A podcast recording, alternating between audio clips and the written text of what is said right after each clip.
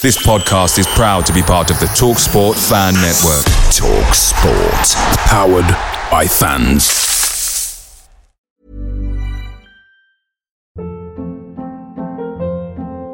Hold up. What was that? Boring. No flavor. That was as bad as those leftovers you ate all week. Keke Palmer here, and it's time to say hello to something fresh and guilt-free. Hello Fresh. Jazz up dinner with pecan-crusted chicken or garlic butter shrimp scampi. Now that's music to my mouth. Hello Fresh. Let's get this dinner party started. Discover all the delicious possibilities at hellofresh.com.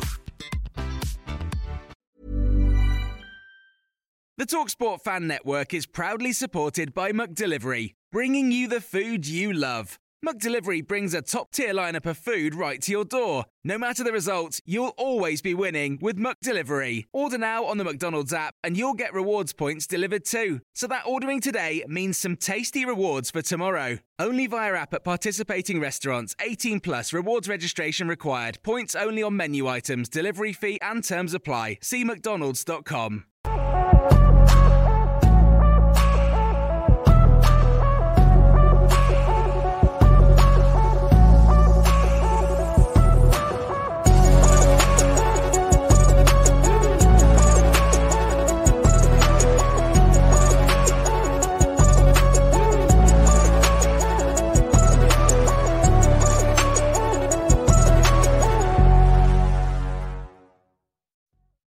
Yeah. Welcome back to the channel and welcome back to another edition of the Spurs Chat podcast. In this edition, we'll be talking about transfers.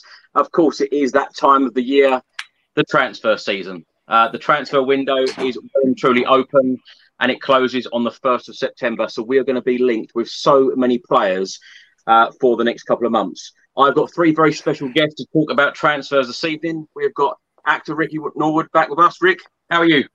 I'm very well, my friend. Uh, it's good to be on for the first time this summer. And uh, let's crack on. Let's get into it. We've also got David Harris back with us, the Irish Hotspur. Dave, how are you? I'm good. Thanks very much for having me, gentlemen. I look forward to a discussion on all things transfers and hopefully improvements to our first team squad for the season upcoming. Dave, before we get into it, tell everyone about your channel. And I should have said, actually, for the first time ever, on this channel. We are live at the moment on YouTube, on Facebook, and on Twitter. So if you are new to the channel, please do hit the subscribe button. And if you'd like to get involved, leave a comment and we will get through as many as possible this evening. But Dave, tell everyone about your YouTube channel. Yeah, you can find me over at the Irish Hotspur Talk all things transfers, do watch alongs because obviously I'm not I don't live in London, so I can't go to the games week in, week out, which is uh, you know, a disaster for me. But look, that's where you can find me over there at the Irish Hotspur. We've also got Max back with us, Duo Max. Do check out his YouTube channel, Max. How are you?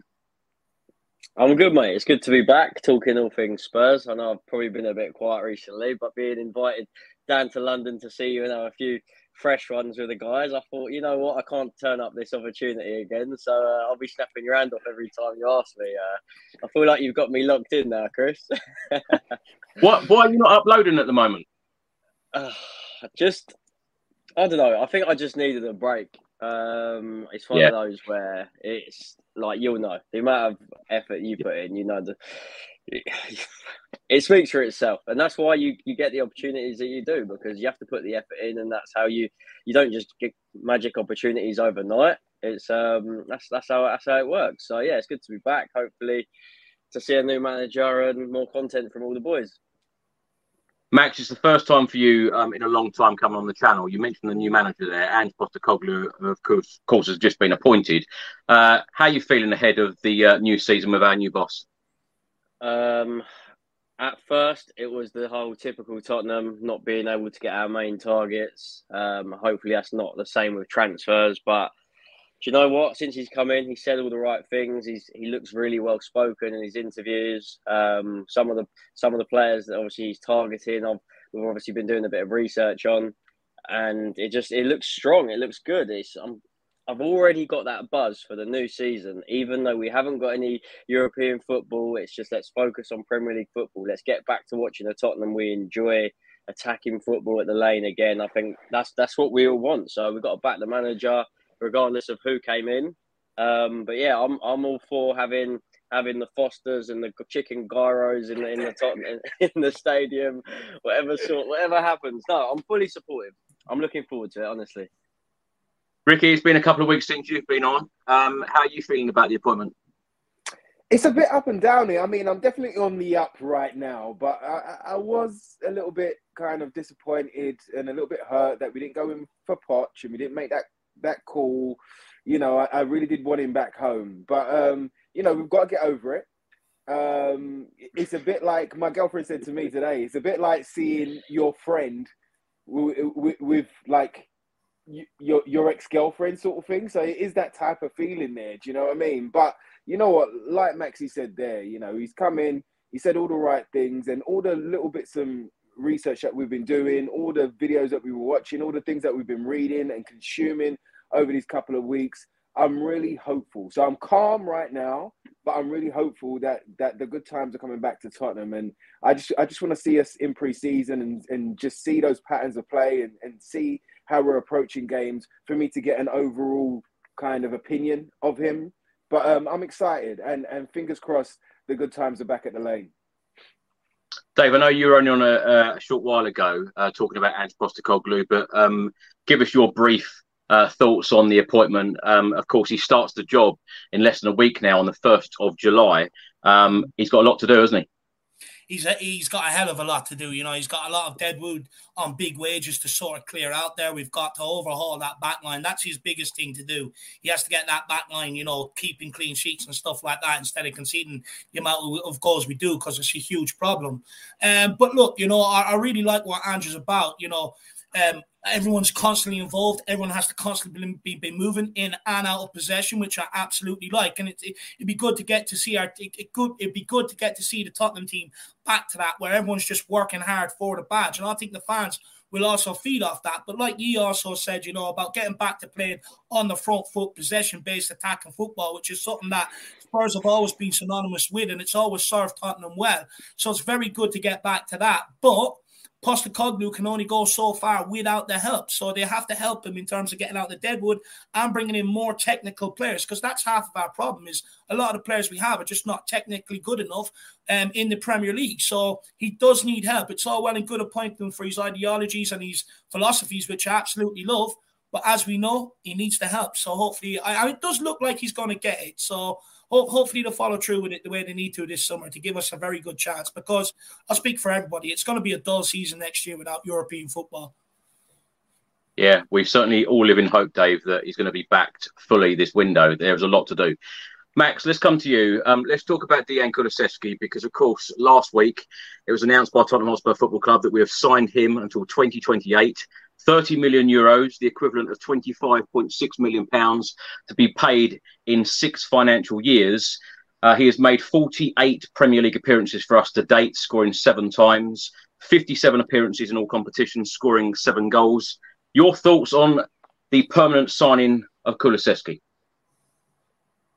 Really happy. I mean, I thought it was all. I thought it was one of those signings that was always going to get done how he's managed to do it over six seasons, I actually have no idea. I mean, look, you're talking in this day and market, that sort of money's it is pennies, really, isn't it? Considering the mm. 50, 60 million gets chucked around every day. But, you know, he's one of those, he's very versatile. I think when he came in, he showed exactly what he could do, could do in that those first few months, in that first season. Yes, he was, he probably wasn't at it last season and you know he probably he, he didn't finish the season too greatly, but he had that he, he, picked up a few knocks here and there. But you know what we've seen what he can do for that price tag. You can't go wrong. I mean, look at the games he's had in the past against Man City where he's crossed it in. Like he's he's had big moments. He's he's changed the game, and it's nice to have a player that can can do something. He's got a bit of quality, he knows how to beat a player.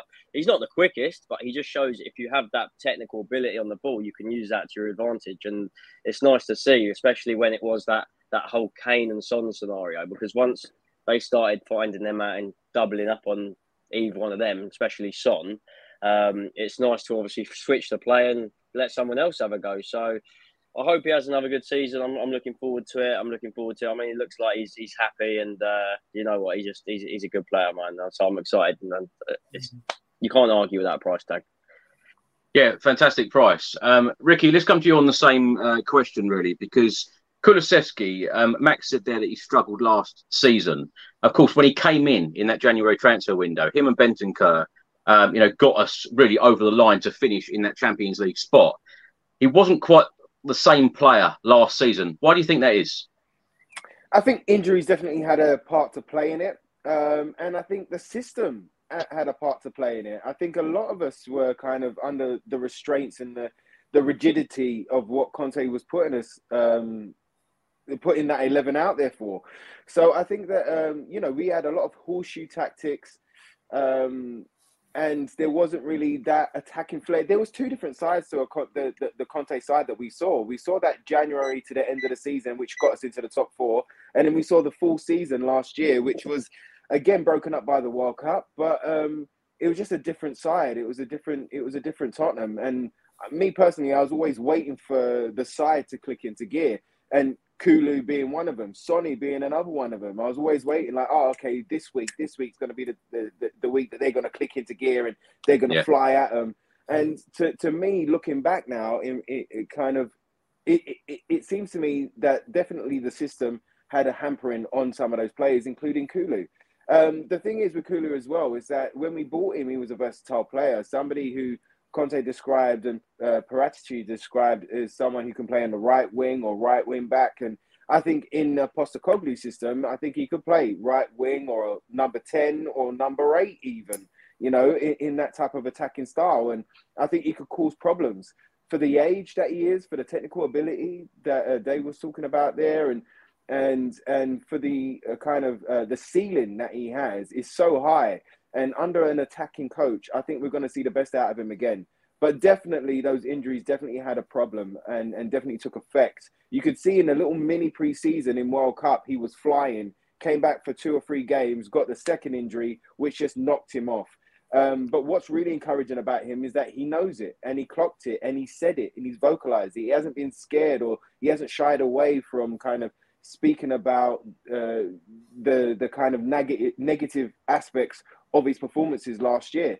I think the couple of games under Mason, we started to see him, you know, warm up, and we started to see some nice flicks and tricks, and and, and we got to see him express himself a little bit more. And and fingers crossed, fingers crossed that we see the best of Kulu next season under an attacking coach, somebody who's going to love what he brings to the side. So um, yeah, it's a great deal and um, a great for a great price. And how they've kind of stretched it over for so long you know, it only works for us and this budget that we've got for this season as well. It, it kind of is it's it's all green ticks, it's all big thumbs up. So fingers crossed he just kicks on and keeps on going. And if he doesn't and we sell him, well, I think, you know, we're going to get more than our money back as well. So great deal across the board. Dave, let's come to you on the on the price tag. Twenty five point six million pounds for Kulusevski. It does seem a bargain, doesn't it? It is. It's it's an absolute steal. I think Juventus got absolutely robbed there. If you want me to be brutally honest, um, and also to get you know five million off what the original agreement was if we got Champions League, it makes yeah. it an even better deal.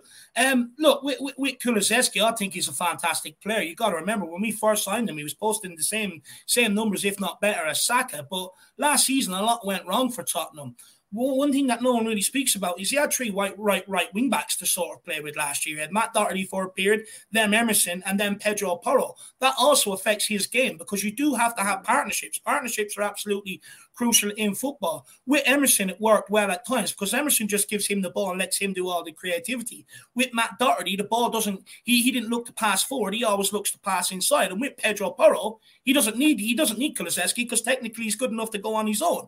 So it's it's it's just about of where where does Kulu fit in down that right hand side and who his best partnership with. Now, obviously, Ricky, you know the the injuries it has a massive part. You look back at Son, he came out since said he was playing most of the season with injury.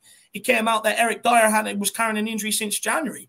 And I wouldn't be surprised if we end up bringing Kulusevski back early from the hamstring injury. And you can kind of see that as well because, you know, it looked like he, he didn't want to fully open up on them runs mm. and big long runs that he makes purely because maybe he had a bit of doubt in his hamstring. And we've heard Ryan Sessegnon talk about the impacts of that before about having doubts in, in your hamstrings and stuff like that. You don't fully let yourself go. But with Kulusevski, technically, he's absolutely brilliant. He can cut inside and use his left. He can go on down, um, go down the byline, cutting across and pull the ball back. He can shoot. He can cross. He can score. He can assist goals. So for me, for 25 million, I think we got an absolute steal. You know, we spent look at the money we spent on Lucas Moura never really fitted in with Kane and Son. Look at the money we spent on Bergwijn, never really fitted in with Kane and Son. This guy's come in at 22 years of age and just slot seamlessly in with two world class players and look like that he's been there for a long time with these guys. It's no mean feat to do, you know. So for me, I think we've got a technically brilliant player. I think also mentally he's good, but I think you're going to see an even better Kulu under Ange Postecoglou purely because we're not using Kulu to pick up the ball from the back line and use him as a battering ram to get us up the pitch, up, up, up to the other end of the pitch. You're going to get Kulu on the ball in positions where he can actually hurt oppositions, mainly up in, in, in the final third. And as well, he's going to have a lot more energy when he gets on that ball because he's not running the full length of the pitch every couple of seconds. So I think you're going to see an even more devastating Kulu next season under Ange. Very good price. Happy with it. Max, let's come to you. Let's talk about our new goalkeeper. Um, his medical was meant to take place today, but it's now taking place tomorrow, uh, as revealed by Talksport earlier today. Uh, Grimmy, Grimmy, oh, I knew I was going to do that. I've been saying his name perfectly all, all week. Uh, Vicario, now goalkeeper, five-year deal, 19 million euros um, from Empoli. Um, he, he put he put on Instagram earlier today um, this picture, living the dream. He's with his agent on his way to London. Uh, six foot four inches, 26 year old uh, Italian goalkeeper in September 2022, called up by Roberto Mancini, part of the squad for the Nations League games against England and Hungary. Um, being Empoli's number one goalkeeper for the past two seasons, 69 league appearances, and on the 4th of February uh, this year, he performed a, a, triple save against Roma, applauded by most spectators. It is a mm-hmm. clip that I actually put on Twitter earlier today. Most people uh, criticise the first save. Now, Max, I want you to be completely honest. I think a lot of us expected David Raya to be signed mm-hmm. by Spurs. I certainly did. That was probably my number one choice. Um, Vicario, what are your thoughts? I'll be very honest. Until exactly the time where we were linked with him, I really didn't have a have a Scooby about him, and I'm sure there's there's the odd fans that are going to say they've seen him out there, but that triple save that obviously went around the internet and everyone everyone saw it, and everyone's hopeful that he can obviously come in, be our new number one, and look that place, in, especially with Lloris, like Offski, and it, whoever wants to come in and cement that, there's a solid spot there for like ten years. Um, it's just to come in. I'm, I'm looking forward to it. And like you said, if he said he's living the dream, he's, he's living his best life. I mean, I don't know if you guys saw, but it must have been after that triple save. But even Gianluigi Buffon, he even said like how good he is and how like excited he is to see him come into the Premier League and how yeah. how he's going to be so big in years to come. So look, I'll be very honest. I don't know too much about him um, other than catching up on, on all of the YouTube uh, clips that make players look ten times good than what they actually are.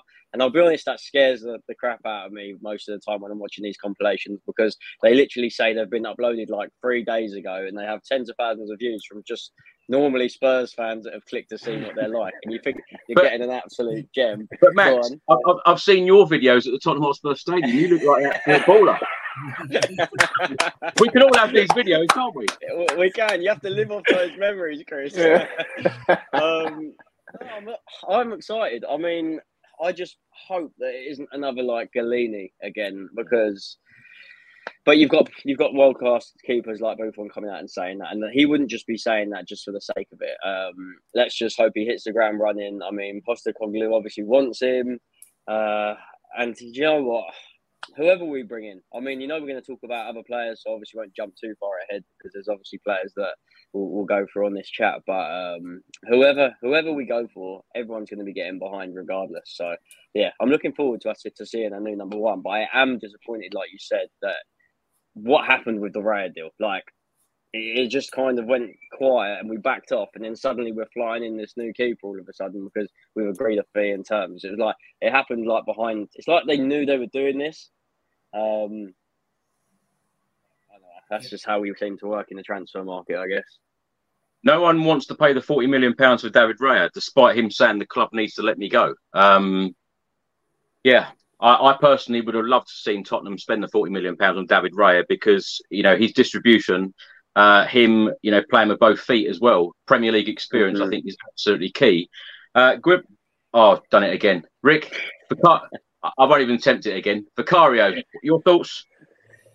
Okay, so look, th- th- this is how I'm going in with this summer with all transfers. All right, I'm trying to be as calm as I can be with them. Uh, it's all about the fit. It's all about the fit and what they're like in a Tottenham shirt. We've spent money, for example, an Ndombele, which we've spoken about many a time. And you know, we all thought he was a world beater. I wanted him to be the the, the, the guy that revolutionized our midfield, okay? Mm-hmm. And mm-hmm. came in and it didn't work. Some of these players can go off, as we've seen, and go to different leagues and different countries and go and win stuff and look incredible again. So it's all about the fit we have spoken about um, looking at Brighton and Brentford and the data-driven kind of aspect uh, of, of, of gems, and we've spoken about not spending 100 million on every single player, about getting the right player. So right now, like uh, Max has said, we've all seen that triple save. Uh, part of me would have, like you, Chris, and, and like the boys, you know, I, I would have felt a lot kind of safer and calmer with David Raya in the goal because we've seen what he's about. We've seen what he can bring to the side. We saw how he was at the Tottenham Hotspur Stadium not too long ago, um, yep. and and how he performed there. And and it wasn't just his saves, but it was his stature and his composure that he that, that I saw about him in a keeper that I would have really appreciated at Tottenham. But right now, we've kind of looked at this data. We we haven't kind of been uh, held over a, a cliff for David Raya we've um, actually gone for a target which has been sought after by many a clubs. Now, there's, there's, you know, I've heard Ali Gold speak about him. There's also um, a guy called Jacko who does some Twitter spaces sometimes. He does some Twitter talks on Tottenham, but he's also mm-hmm. put out a YouTube video on Vicario. And, and he's got some great quotes there from across the board from Italian football. I don't want to get too hyped about it, but at the same time, I want to trust what the scouts and what the data and and kind of trust the people that are in charge to kind of make the right decision and, and we have to do that and i think and as an example to to all of us fans um, of how we can go a bit too hyped on one and we can kind of downplay another is Amrabat. When we was linked with Amrabat before we picked up Bentancur, soon as Amrabat's name was mentioned, me included, a lot of us were like, "Who is this guy? Why are we yeah. not spending the money to go and get our number one? Why? Who is this? Who is this? What? Who? I don't want him at mm-hmm. Tottenham. What's he gonna do? Just another cheap option." Went to the World Cup, totally smashed it, and then everyone was like, "Ooh, we could have got him for like 15, 16 mil." Now he's double, triple the price. Yeah. So, so right now, I'm hoping on the positive side of things that Tottenham have looked at the data, they've looked at what they need in a keeper, they've looked at the age and the price, and all of these things are green ticks. Every single transfer that we make is always a risk because of the fit. It's always a risk. Whether you spend 100 million or you spend 5 million, it's always a risk. And um, Tottenham have decided to take that risk. And I'm looking forward to seeing him in a Spurs shirt. I'm going to back him, and I'm going to look forward to seeing what he's got, um, you know, uh, as, as, as a goalkeeper in between the sticks for a Tottenham uh, for a new look Tottenham side. You know, um, I, Ricky, Rick, do, yes, do, do, do you worry about some of these signings, particularly Vicario now being a club signing like players were last season? Um, because Fabio Paratici apparently inquired about Vicario in the January transfer window. Is this another club signing, or is this, or has this been okayed by Ange Postecoglou? to me, Chris, I think that all of our signings, I twigged this last year, and I think that all of our signings are club signings. I think Ange Postecoglou will get to have a look at them and, and he will get to say yay or nay. But I think they're all club signings. I think that that's why the structure was brought in. I think that's why they, they brought in so many scouts and so many people in different divisions to kind of restructure the club and restructure the way that we look at players. I think it's more so that Conte didn't want to accept what he was being given. So, for instance, we can talk about Spence. Spence was, uh, um, Paratici believed that every attribute that Spence had was perfect for a Conte wingback. But Conte didn't want him because it was a club signing. Now, someone like Ange could go, right, this is what I need. These are the attributes that I need from a keeper.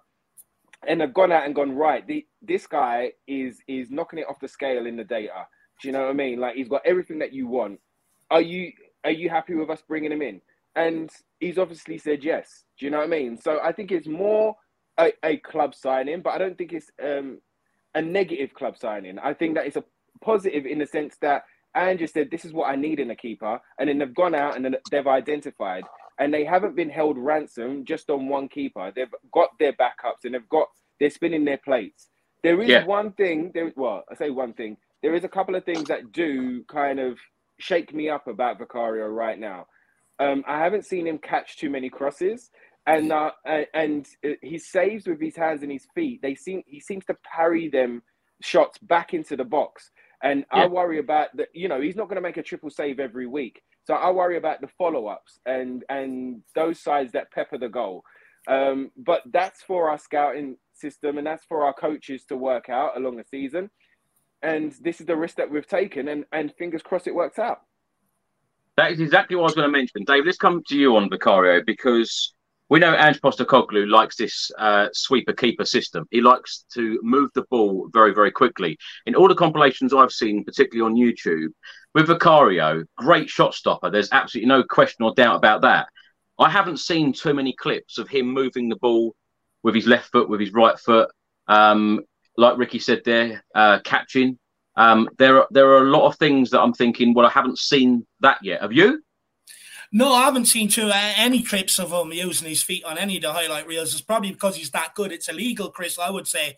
Um, but look, you know, I, do think maybe we have done our homework on this one, if you want me to be brutally honest, because like you said, it was reported that Gabbanini and Paratici have been on this one since last January. And when you look at the shortlist that was put out there, his name was nowhere near mentioned on it, nowhere near it. It wasn't yeah. on it. We have David Raya with Mamardashvili and someone else. and we, he hasn't even been linked to Tottenham over the last couple of years. And I think the reason why uh, we, we've gone for this guy and, and we ended up doing what we did with Raya is, is because – you got. I think it's very similar to what we done with Eriksen last year, and then we brought in Bissouma out of nowhere. And the reason why I think we acted under the radar on this one and used David Ray as a smokescreen is because Onana could be on his way to Man United, and Inter wanted him to replace Onana at, at Inter Milan. If AC Milan were going to sell Mike Maignan this this summer, they also wanted him to replace yeah. them. If Napoli's keeper was going to be brought out, they also wanted this guy to replace them.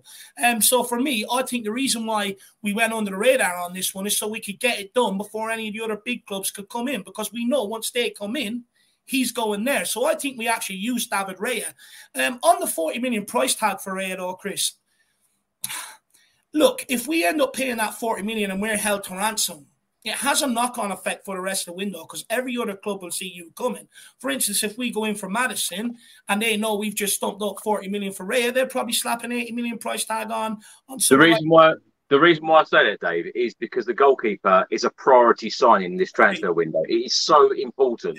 And, I, and I'm just a great believer of Premier League experience, and you know exactly what you're going to get with David Raya. The distribution, I think, is so important to Ange Postecoglou. That that's why I would pay the money. I know I know exactly what you're what you're saying and where you're coming from with other players, but I think the goalkeeper position, I think a lot of fans would have probably felt a lot more comfortable with David Raya than um, you know if you watch the Italian league you know, on a regular basis. I've no doubt that you know lots of people are raving about him. It's the fact that when you don't watch Italian football week in week out, you know, people are quite sceptical and they're quite uh, scared about the the um, the, the position, and uh, they see 16 million pounds rather than spending 40. And then, of course, the club get criticised, heavily criticised, and the player gets battered even before he's come a, become a Spurs player just because of the price tag. I hear you on that. And look, it I agree with you how important this signing in is, is because Hugo Lloris has been in that position for 11 years, eight years yeah. as captain.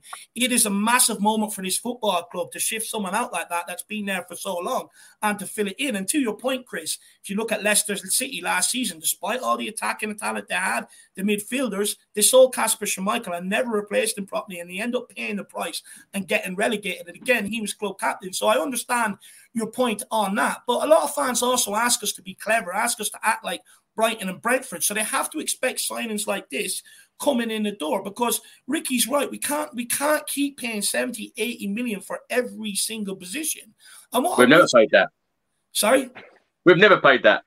No, never. 60. All right, 60. Uh, 60. But, you know, you, if, do you know what? If people go and look at our last 20 um, highest signings, a lot of them have not actually worked out. And, and, and going after players that are not maybe as well known as, has actually served Tottenham very well down the years. Maybe not the last four years, but before that, Rose, Walker, Vertonghen, Dele Alli, people like that that come in, it's always served mm-hmm. Tottenham well.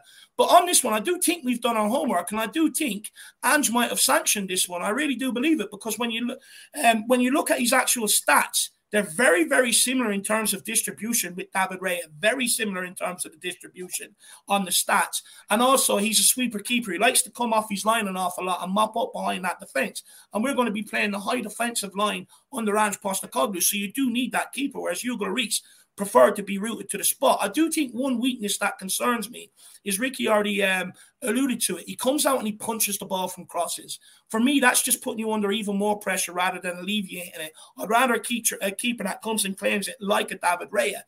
But look, it's not David Raya. The whole reason why a lot of people wanted David Raya in the first place is because of his feet. But you know, a lot of people in Italy say this guy's brilliant with his feet. Alasdair Gold put out an article the other day saying that he's worked really hard on that area of his game over the last few years to be able to be more like a modern day keeper. And his his mentality is supposed to be absolutely solid, and you can see that by how hard he works. And that's what we need at Tottenham: a guy that wants to come in and improve his game while he's here. And and for me, I think, look. It's a risky signing, a very, very risky signing, a gamble that may not pay off. However, I will say we know we've got Fraser Forster there as a as a capable backup if things don't go wrong with this guy. But I do encourage all Spurs fans. I get it's not David Raya, but please, I know there's a lot of people that a lot of us all have our problems with the regime and the ownership. But let's not put that on someone like Vicario. Let's actually give this guy a chance. Let's see him between the sticks, between between the sticks before we actually sort of, you know, make judgments on him or knock him or this, that, and the other. Let's actually give the guy a chance rather than put him down before he gets here. I think that's very, very valuable because I've seen this a lot over the last few transfer windows where players are already being ridiculed before they've even touched the ball at Tottenham because of the frustrations with the ownership. So I do urge people give Vicario a chance before we judge him. Yeah, well, also, also, last thing, last thing on it. I know you're going to move on, Chris, but Kepa cost what 70, 72 million. Yeah, hasn't worked out for Chelsea. Do you know what I mean? Yeah. He's got a couple of games, but hasn't worked out. They had to bring in Mendy, and then even Chelsea now they're looking at another keeper. So it's not about the price tag; it's about the the the man, the person, the ability, and what you're after in a keeper. Every single transfer is going to be a risk is hopefully this is the it, it, it's a well balanced and thought out risk that we've gone out and tried to get this keeper and and fingers crossed of course he's going to have a few shaky moments it's a new league mm-hmm. it's a mm-hmm. new team but we, we've got to back him. We've got to have his back and he, he will have ours. He's a very highly rated keeper and fingers crossed he can re- reach his potential in a tottenham shirt. And Rick, we also say, go, go on max. No, I was going to say, Rick, we also forget that Chelsea spend 50 million on a player and then think, oh, we'll just go chuck another 50 million, and we ain't going to do that. So it's like whoever we spend a lot of money on, we're, we're stuck. We're stuck with them. We can't just go out and spend another 100 million straight away, unlike some of these other clubs, because that's just True. not how we operate. Like we, we have, we could, obviously, we know how, how rich Tottenham are now, how, how the board are, and etc. But that's just not how we operate. So. Mm it's just I feel like sorry, Chris. I know you probably want to want to want to move on, but um, yeah, that's that's the thought on that. We have to be so careful with our signings because, as you know, recently with big money, it just hasn't worked. So, do we know how much whether he has been given a budget? If it has, let's say if it was around the hundred pound, hundred million mark, um, he knows he's getting a, keeper a lot cheaper than that forty million that it would have been. It means we can look elsewhere to improve other positions as well instead of just spending what big money on one position. I don't know. I feel like there's a lot more behind the scenes that we just don't know. Um, it just for this example, it looks like a good move. Like he does look good and a solid one. So that's why we're all accepting it, so to speak. If it was someone we'd never heard of and no one had said, "Oh, he looks good," and we haven't seen his triple save, and it was literally twenty million on someone we've never seen before, it's a completely different story. Well, it is expected that Guillermo Vicario will be a Tottenham Hotspur player tomorrow um, after his medical. Um, Max, let's come to you. Let's talk about Fulham defender Tosin Adarabioyo. Um, 25 years old, six foot five inches. Um, the Football Insider have stated that Spurs uh, would like a cut price fee uh, for this player because he's got 12 months left on his contract. Um, now, he's played 99 games in uh, league competition for Fulham. Uh, of course, he was a Manchester City player. Uh, he played eight games for them in all competitions, but not a Premier League appearance. Uh, he had a couple of loan spells at West Brom and Blackburn. Um, he is an under uh, 16, 17, 18, under 19 England international, um, described as athletic ball playing centre back. And Pep Guardiola once said about him, fast, strong, strong in the air, and has the quality to look behind the line for the next pass. Your thoughts on Adarabioyo? So, if you've just mentioned Pep saying he's decent, why has Pep not, not got him back at Man City? That's my that's one of my only only questions regarding. They're, they're, um, they're, full of quality. They can't have them all. I thought they couldn't buy anyone, but um, do you know what? I'm very underwhelmed by that. If we do end up going ahead with him, considering the other centre backs we have been linked with, no disrespect to him at Fulham, and no disrespect, he's obviously done well for England and under under 19s, etc. But just, it's another Tottenham signing. I'm I, am not getting excited about that. I'm sorry. There's out of all the ones that I've been doing a little bit of homework on and looking at the compilations. Um, I mean, I don't even have to watch compilations to know that I'm not interested in that signing. I think it, it sounds horrible, and if we do go ahead with it, I don't know if anyone knows the actual price, and if you mention the price, what the tag they're looking for. But being English, that automatically puts his price above probably some of our other targets anyway, because that's always the case. And I just, i will be honest with you, I don't know enough about him. I know more about the players that we have been linked with in terms of the old Van der Vaart geezer that, I've, that you're going to pronounce probably incorrectly again. But uh, um, no, I'll be honest with you, I'm probably kind of the worst to, to talk about about that defender. I don't know enough about him.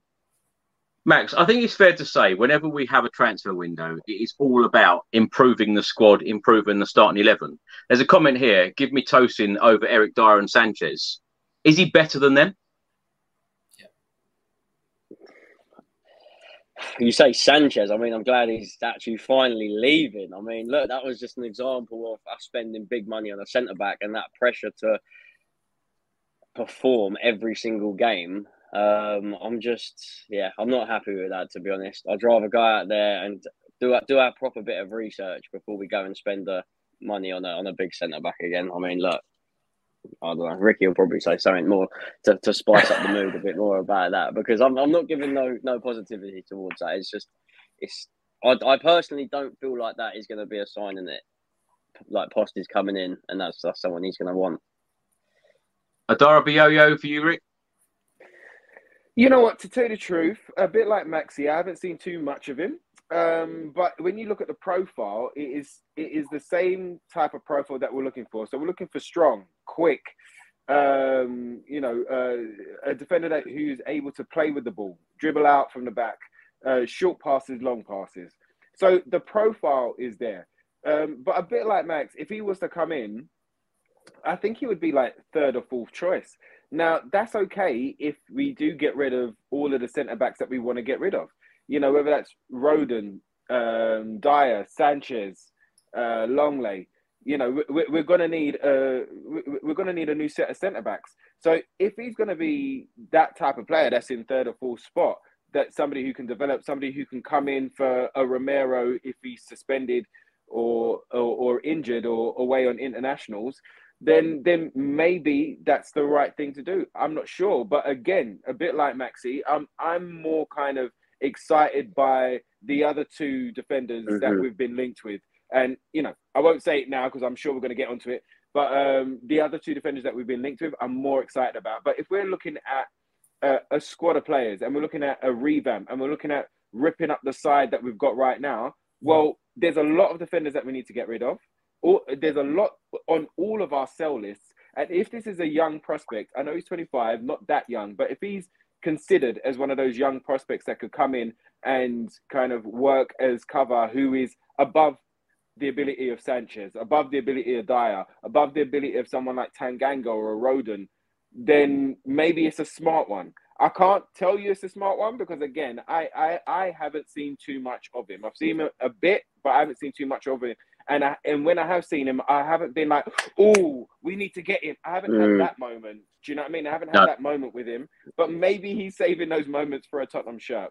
All we can, can say chuck, now is that chuck a spanner in the works. Go for it, Max. I'll, I'll chuck a spanner in the works. So good example would be in one of those. No disrespect to obviously any of the, the clubs because we can't really talk from where we finished last season. But those clubs towards the, the bottom side of the Prem, there was obviously Nathan Ake when he was at Bournemouth, and obviously now he's won the Premier League with with Man City. So it doesn't. It goes to show there is players obviously just because they do play for a team that's obviously not Champions League football doesn't mean they're not going to make it after a few years. It's just it's how they're coached. It's uh, I mean, I think Nathan Ake is a good example for for that. It just goes to show it all, it all depends if they fit in the, the system, then then they can work. But obviously, it just goes because I haven't seen enough of him. That's why I can't comment. Also, you know, there was a lot of players that Ange brought into Celtic that they didn't have a clue about, and I'm sure Dave will go on to that because I know you, you follow Celtic. You have, a, you know, your left eye on Celtic, but your right eye is on Tottenham Hotspur. I know that much, Dave. But um, but there was a lot of players that came in uh, under the Ange uh, system that a, a, lot of Celtic uh, supporters didn't know about.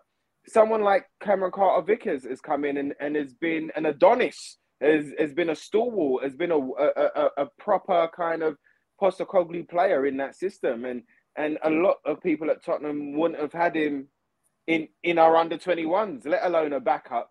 Do you know what I mean? So we, have, we, we as supporters, we've got to put our faith and our trust in those that are making decisions, and then we can slag them off a bit later.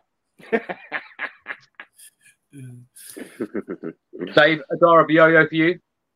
Look, for me, I think rather than just write someone off because we don't know too much about him, I think you got to look mm. into what he really is. You know, if if Romero or if we bring in a Tapsoba to play alongside him, if one of them get injured, the last thing we want is Davinson Sanchez or Dier stepping in again. They're just not good enough. You want someone that's a lot better on the ball for the, on the ball than them for Ange Postecoglou system. And this guy is very, very good on the ball. If you go and look at so, um, some stuff about him, he, he, he, he can split that defense he can split that defence, the opposition's defence, from centre back with his passing range. Who was the last player at Tottenham that was able to do that? Toby Alderweireld. Absolute mastermind that. It was brilliant. He's good. He's quick. He's strong. He's athletic. He's come from the City Academy. You don't come through the City Academy if technically you're not good enough. And you look at some of the players that have gone from that City Academy on onto other clubs like Gavin Bazunu, brilliant goalkeeper. Uh, Lavia, who everyone is looking to get out of Southampton right now. So that City Academy do produce good players. We've just got to remember who they're up against. They're up against the likes of Laporte, Dias, stuff like that. So obviously some of them are going to end up going elsewhere. And that's exactly what this guy done. City didn't let him leave because they wanted to let him leave.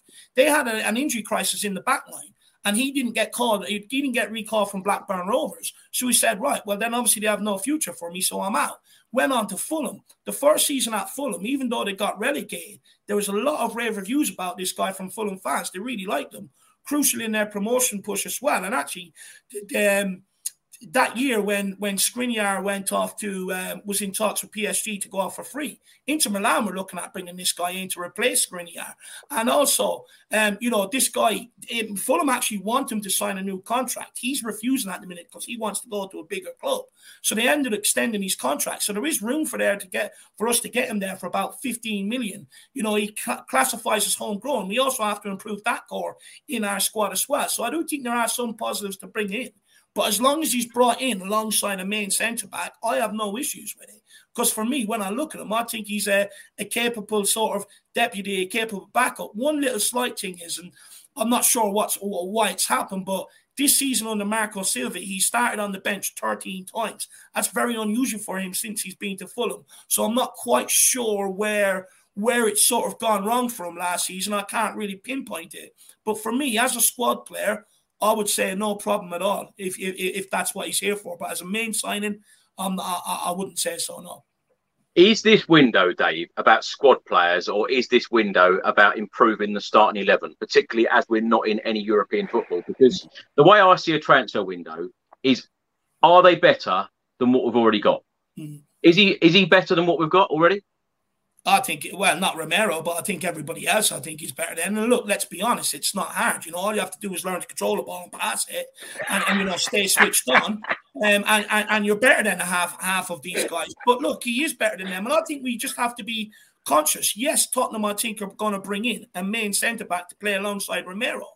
But you have to think about the strength and depth in that behind that position.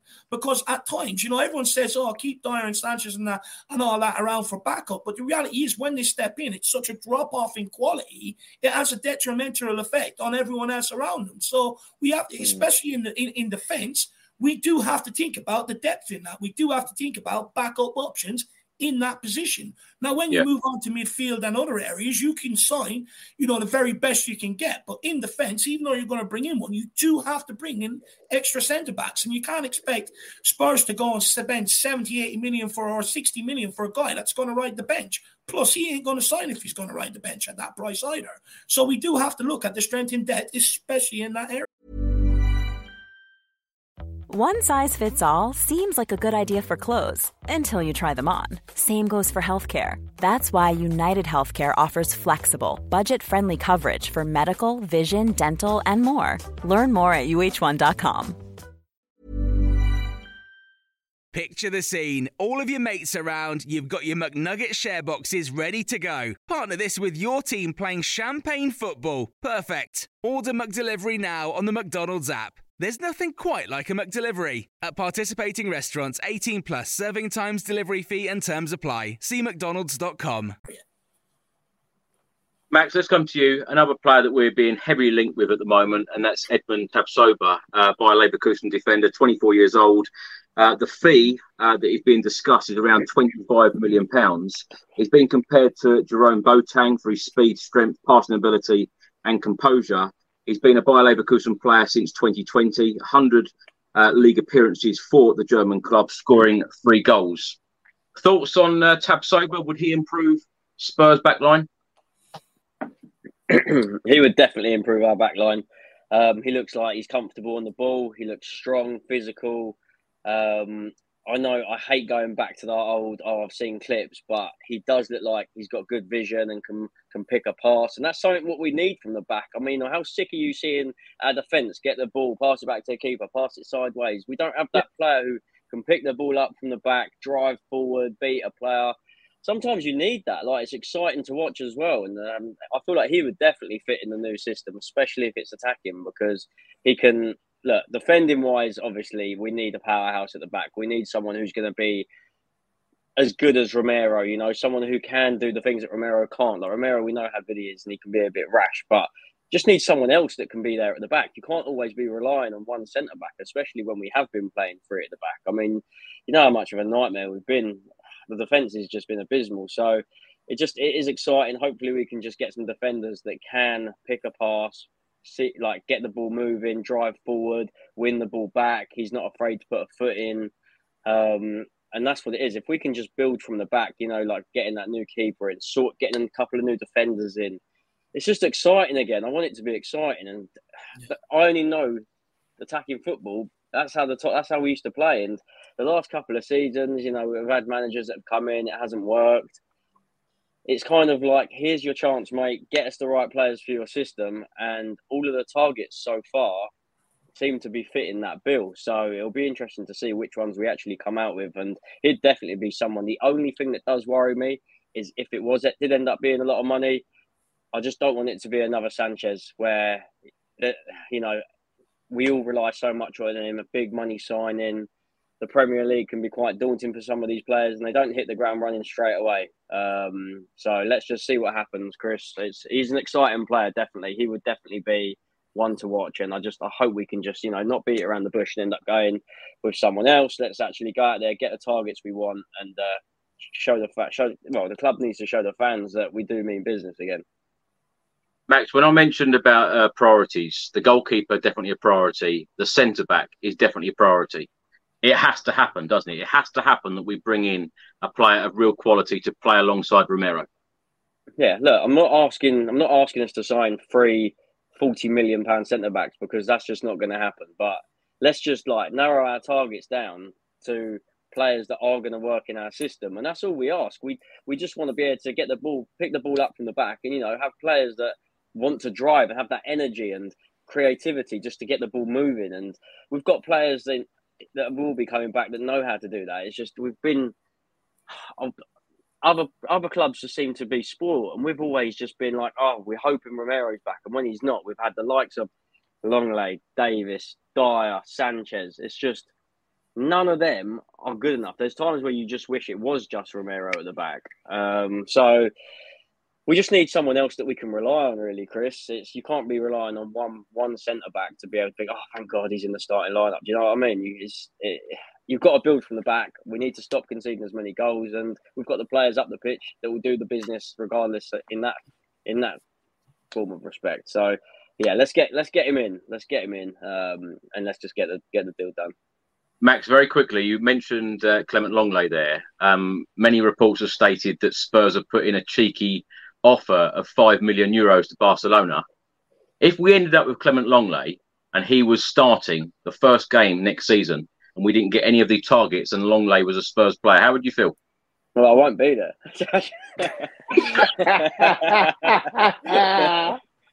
um, Fair enough. I don't know. It's it's just surely even if we don't sign that many players this window, the keeper looks like it's wrapped up.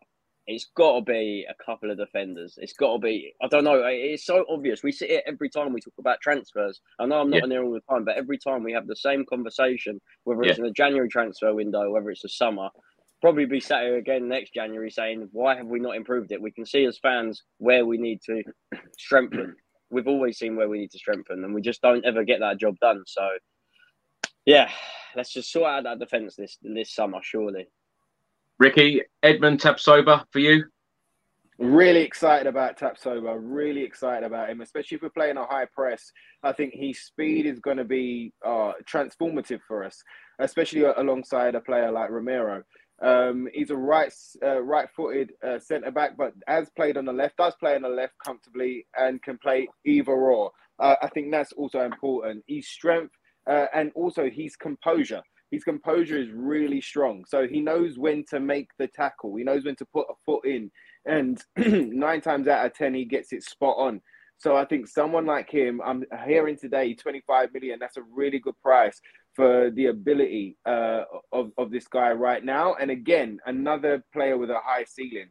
Um, good on the dribble, like Max was saying there, good on short passes, good on long passes, uh, can get his head in. Um, you know, so I think he's a really exciting player. I think, and and somebody who's energy, a lot like the keeper, uh, who's you know got a new energy and got a new hunger. Some some of the people, some of the the defenders we've had around for a long time, even though they might be ready to go again, sometimes their mind can be tired. Not so much their body, but their mind can be tired. They're going, oh, okay, I'm going to be on the bench again this week. Oh, all right, cool. I'll, I'll play this system. All right, okay.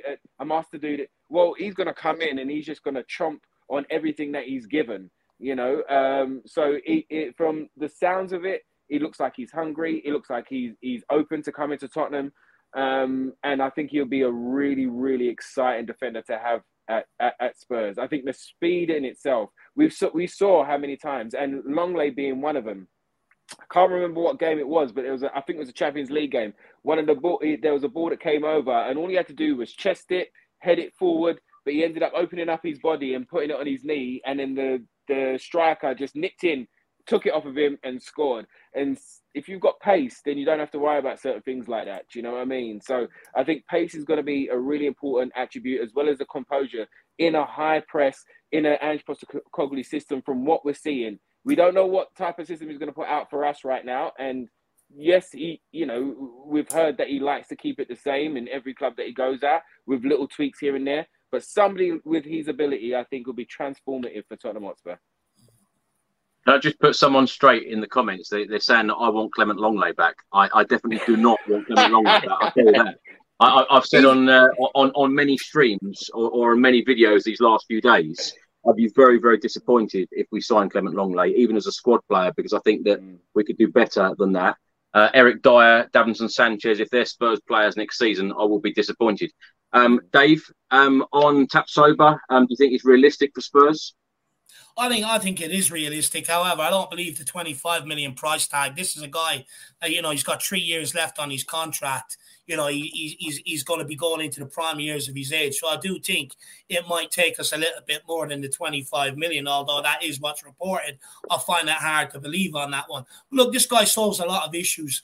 You know, it's been a major problem since Jose Mourinho days where we just get battered from set pieces, get battered aerially. And this guy, that's one of his main strengths is in the air. He's a very good header of the ball. And, uh, you know, Ricky spoke about it there as well, about the composure. I mean, uh, you know, that, that goal you were talking about, uh, Ricky, I think that was actually against Man City, the fourth goal, and he was only after being subbed on as well. But, you know, Eric Dier, also done one against Liverpool, panicked, headed the ball down into Mo Salah's path. You will not get that from this guy. That that, that guy under pressure, it doesn't matter.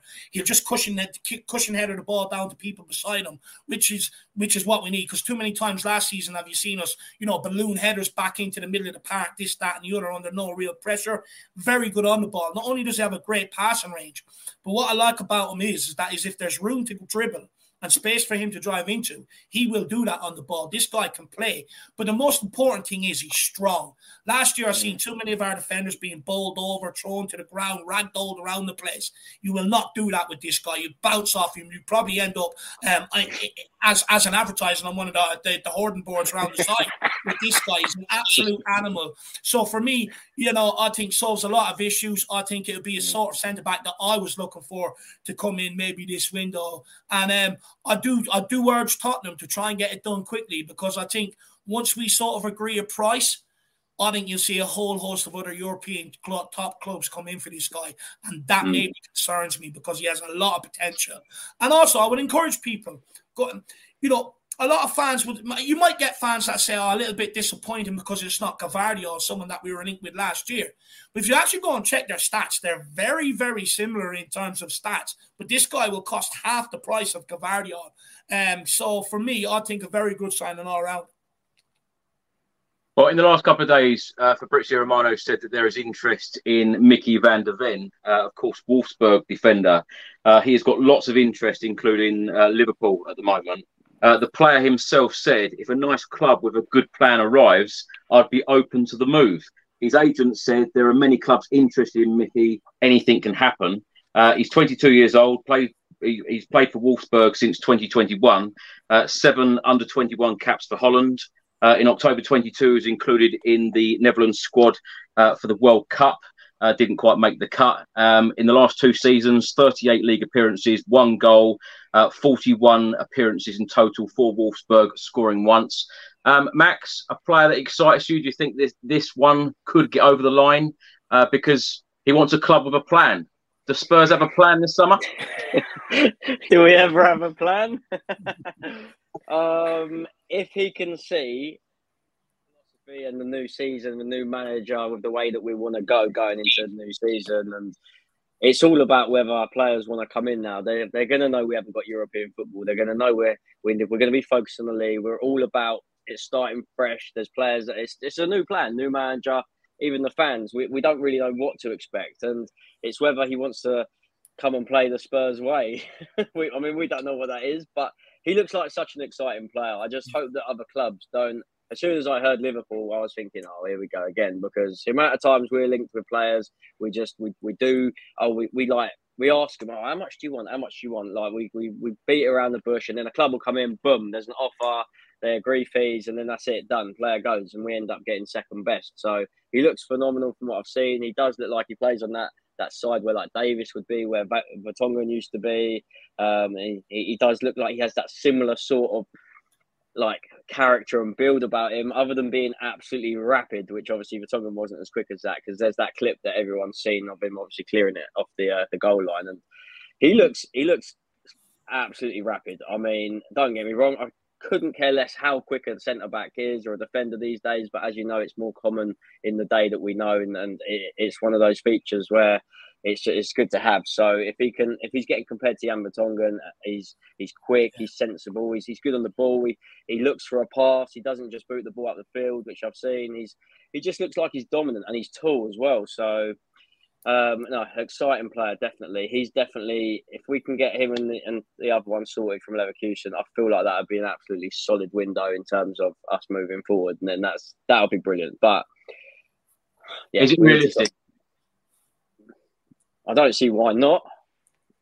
I think it is realistic. It's just as long as we don't mess about in terms of making the offer. Um, I am going to quickly say something yes, people have been saying things about this this wallpaper. It is terrible, I know in the comments. So can we just like forget about that? This was always the spare room in the house. So. oh mate, you leave this wallpaper alone, YouTube. Some of the subjects that come up on these streams is just unbelievable. We're talking about Spurs, and suddenly we're on wallpaper. You know, Gary with the sweets. It's just we could be talking about anything on it. Um, Ricky, wallpaper, gone. No, the wallpaper helped me to, to, playing on the Spurs football pitch, so that will live with yeah. me forever.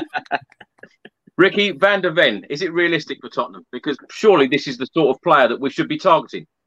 I, I think so. Um, I think it's, it, uh, it, it, excites me because again, it's it's a player that is in the profile of a defender that we want and need desperately.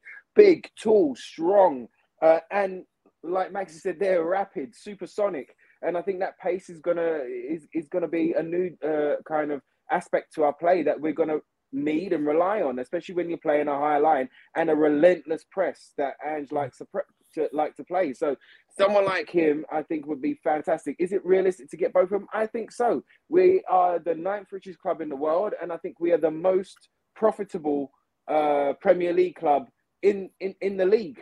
Do you know what I mean? Um, so you know, if this is somebody who's going to transform you, um, if we can bring him in and also get ship out the ones that we need to ship out, then we're going to mm-hmm. need, like uh, Dave was saying earlier, we're going to need that strength and depth.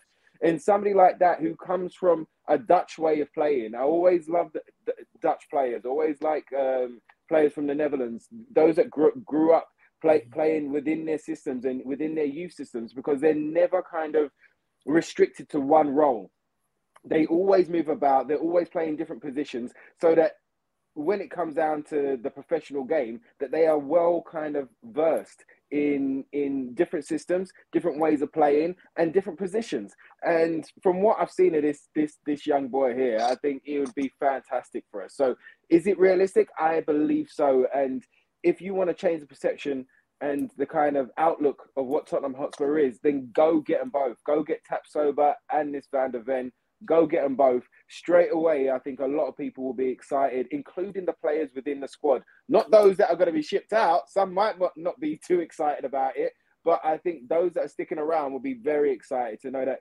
finally we are we are we are dealing with a problem area that we've had for a couple of seasons now. For like three, four years, we've had this this this problem. And again, Ali Gold has, uh, has said many a time, and many a window, the last couple of windows, that we've wanted to bring in two big centre backs, and we've just never been able to get rid of the the numbers. But the reports coming out at the end of the season said that we was going to rip up some contracts. You know, we was going to be very ruthless with those that are not going to be around, and you know, we might have to take a hit on a couple of these uh these expected prices that we want to sell for. But get it done, get it done especially in a season like this when the lot of the like the boys were saying we haven't got european football. You know it is just the league and the domestic cups to, to concentrate on. Also another thing nobody's mentioning chelsea all right? Chelsea are money bags and yes their history says that they will win something yeah? But they them last season were even worse than us last season. They went and spent their 600 million they're going to be spending big this season, and nobody's talking about Chelsea not being in Europe. All right. Yes, I know being at Tottenham is a different game. Yes, it's a roller coaster. Do you know what I mean? Being at uh, Tottenham, but we've got a new manager on a long-term contract. Which we're changing the philosophy, we're changing the, the direction, and we, I think we actually have a direction. Until Ange actually speaks, uh, you know, with the cockerel on his chest, and we see a preseason game, we start to see what he's about. We're, we're not going to believe it we're, we're not going to fully know what he's about, but this is the time of change. It's the tide of change. If you want to get back up there and you want to start kind of competing in the level that you believe that we, as Tottenham Hotspur fans and the club, should be competing at, then this is the time to do it. Do not dilly dally. Go and get it done. It's the right profile. It's, they've got the right attributes. They've got the right stats. They've got everything going for them. Go and make it happen. Dave, are you surprised that we haven't appointed a director of football yet, particularly when we're about to get Vicario signing over the line? Uh, Scott Munn and Ange Postecoglou, of course, uh, officially start their job uh, next Saturday. Gretar Steinsson is on the verge of leaving the football club as well. Are you surprised that a director of football hasn't come in yet? Yeah, I'm very surprised if you want me to be brutally honest. Even one of the guys, what was it, Steidten we were looking at, I think he's on his way to West Ham now.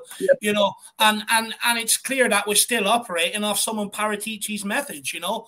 Um that that that goalkeeper Vicario was a guy that Paratici had identified, but also the way we went about it by agreeing personal terms with David Raya and Vicario you know, that's something that Paratici has been known for, that he will go in for a number of targets and take the best option. So the reason why you're still watch, watching us operate in similar ways to Paratici is because we don't have a director of football in here to show us how to operate. So we're still operating off the old methods, the old regime. Um, I don't quite know what's going on, why they haven't been able to get a director of football in. Um, maybe, it could be that fact that Ange, Ange Postecoglou has identified a certain one or two, and they're going to try and get that done.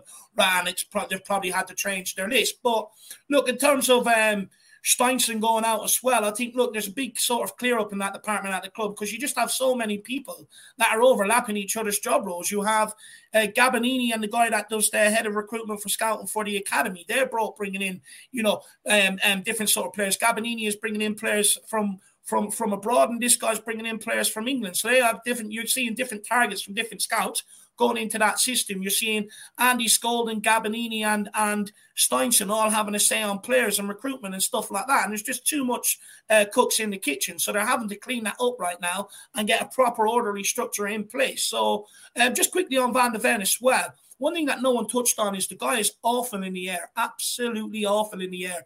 If you go and watch all highlight reels, you won't will see barely any of them heading the ball because he actually, I don't know why, but he prefers to let the ball bounce. So we are, if we do buy this kid in, don't get me wrong, I think he's fantastic on the ball. Um, and and you know he's got great pace and everything else, but we will have to work on this guy defensively. And I'm just not sure whether we're going to be bringing him as a centre back or a left back because he can actually play both positions. But I do like the kid because he, when I look at him, especially on the ball, the way he runs it all, I thought I was watching Jan Vertonghen. So for me, I would I, I, would definitely bring him in. But I do think it'll be a big fee to get this guy in. You've got Liverpool interested. He's got a contract until 2027. I'm not sure Spurs are going to pay the fee um, that it requires maybe to get this guy in. I think it's one we should because if not, we'll miss the boat. You know, we missed the boat on Sven Botman who went to Newcastle, and we're all sitting here ruining that now and praising that signing. So I would like to see him brought in. And also, I know you guys wouldn't take Lenglet, but I would. I would take him in for the five million and has him as a backup, so it means we can clear out Davies, Sanchez, Dier, and perhaps. Um, yeah, I, I, I, hear you a lot saying about clearing out players, yeah. and then I hear you a lot saying about backups do we want to keep clearing players out to bring in backups? Because for me, it's it, you've got to be improving that starting eleven. Mm. No, I, I I hear what you're saying, Chris, but you're not you, you're not going to sign players on 60, 70 million that are going to come in here and accept the backup role. So you therefore you do have to go out and identify some some players that are going to come in here that that you know you you don't sell it to them as a backup. You sell it to them as look, you're competing to get in the first team.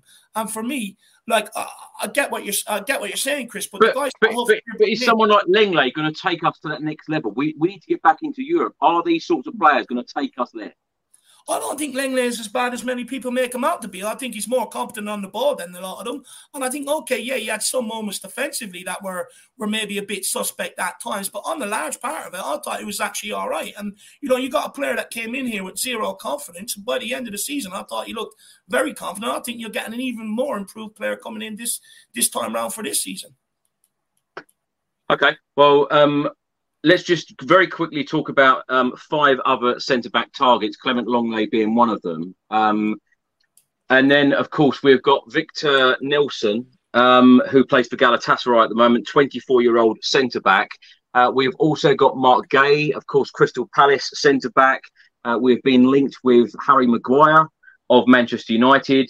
And of course, Gleison Bremer, who currently plays for Juventus uh, previous club Torino. Now, those five names, Max, would you like to see any of them in a Spurs shirt this summer? as soon as I heard that Harry Maguire was linked to us, I just couldn't believe it. I thought that was a joke. like, what? Why out of every Premier League club has he got to be linked with Spurs? Like we've yeah. already got enough. We've got enough donkeys yeah. in the back there. We don't need any more. Can you imagine going into next season, Chris? And you know I would not be there if it was Dier and Maguire lining up and the, well, the centre back. I mean, Dier and Maguire together, that would be the ultimate nightmare, I think. But you know, if you if you ended up getting getting you're offloading Dier and then bringing in Maguire, it's just like it makes no sense. I don't know. We've been crying out for years, other than maybe that first breakthrough season, the season after, where he was actually good when he broke into the England side and all that, where like we were raving about him. But the last few seasons, it's like he's only there because we haven't got anyone better to bring in and replace him. So he just keeps stealing. Well, I'm not even going to go into say stealing a living because he's, you know, he's had his moments. It's just his their, their time to go. Why would you replace a player that has the same attributes? Like it makes no sense. It's the same player. It's not. It's not what we need, and it's not going to help us, especially with this attacking new philosophy. We need players to be good on the ball and strong, and I don't know. United fans just they'll be they'll be happy to see the back of him. I'm sure. What but about you, Rick? go on. Sorry, Matt. Go on. No, no, that's fine. Go on. Rick, those five names that I mentioned, would you like to see any of them in a Spurs shirt? I, li- I like Bremer. I mean, I liked him when we first looked at him. Um, but yeah, the whole kind of Harry Maguire thing. I think you know when you can see. We, I heard a report the other day that Man United was going to pay him ten million to leave, and I think that that says a lot. Do you know what I mean? I think that says a lot. Do you know what I mean? If you're getting paid to leave, I think that says a lot. Look, we've seen some good England performances, but I just like Max was saying there. I just don't see it making any sense. You know, he comes in and he plays the same kind of role as Dier. I think the two profiles that we were just talking about there had speed, strength, you know, uh, like Tapsoba, composure, uh, their passing ability. Even the young boy at Fulham, they were still in within the same profile. And the guys that you mentioned there are a bit outside of that profile. So I, I, like Bremer out of a lot of them. Um, who else was it, Chris? It was Maguire. Mark I just Day. got stuck on Maguire. Yeah, Mark, Mark Day for around fifty million pounds. Would you take him? Yeah, not for fifty million. I mean, I think fifty million is an inexpensive. You know, it's a lot of our budget to to kind of pull out put, put out on him and somebody who plays right centre back, and he's not going to take Romero's spot for me. Do you know what I mean? So uh, who's the others? Harry Maguire. Who is the others? Uh, Guéhi. Uh, Clement Lenglet. Would you take him? Okay. I mean, again, I mean, I'm, I'm, I'm, I'm kind of very. Look, my initial answer is no, but I, I do hear what Dave's saying there. Do you know what I mean? Like, if it's five million, million yeah. Does, does, does, it matter? You, does it matter about the could, price? Does it, does it matter to you as a fan how much money we're paying? It, but no. why is it like, oh, he's, he's five million? Oh, we're taking him for five million. If he's not good enough, yeah. he's not good enough for whatever price. I mean, uh, yeah, do you know what? I think you're right, bro. I think you're right there. Do you know what I mean? You know, it doesn't really matter about the price. It was only if you was looking at it from a business perspective, which we do not want to do as fans and supporters. Do you know what I mean? Like we'll we'll leave that to the, the, the people in the in, in the board that sit around the round table. Do you know what I mean? But no, so yeah, for me, bro, like the only one out of a lot of them would be Bremer for me. I don't think I think Mark Marc Guéhi has got uh, he's got good potential. I think again he's within the profile, but I just think way too expensive for what we're after and the budget that we have, and the other the other positions that we need to strengthen. Nice easy question for you, Eric, from Anthony. How much do you expect ENIC to spend this window? Twenty five pound. surely, surely we've got to we, have no. got we've got to back the manager this, this summer, haven't we? we? have got to spend a fair yeah. bit of money. Yeah, and I think that the kind of numbers are going to stay kind of under wraps so that we can get the best prices for the for the players that we want. You know, I think if the number comes out that we've got 200 million to spend, then I think that everyone can tweak their prices and you know try and get the best deal that they can get off of us. But I think that's why we're trying to keep it quiet. Also to remember, so I would guess at about at a minimum or a round number of about 100 million, but we've also haven't drawn out that other 50 million that ENIC put in last season. So that's that's that's still in the bank. That still hasn't been drawn out yet. And Ali Gold, as we've mentioned a couple of times on this show, checks company house every day. And he said the other day that it still hasn't been drawn out yet. So we do have a little reserve there of 50 mil sitting there in the background. But if you look at the structure of our deals, even though, for instance, Kulusevski is 25 million, well, it's not really 25 million that we're spending, is it? It's like more like 3.5 a season. So, you know, You know, so that's three point. Let's say we gave him five mil for for Kulu this season, then we've still got ninety five to play with. Do you know what I mean? So even though the the the the, the kind of the bottom line number might be a big one, that doesn't mean that you're shelling out the, the, the full whack straight away. So I think the way that they're structuring the deals, I think the way that the European market is right now, and especially because a lot of sides in different leagues don't have the money to spend. So I think that that's where these deals can be accepted, you know, from their point of view.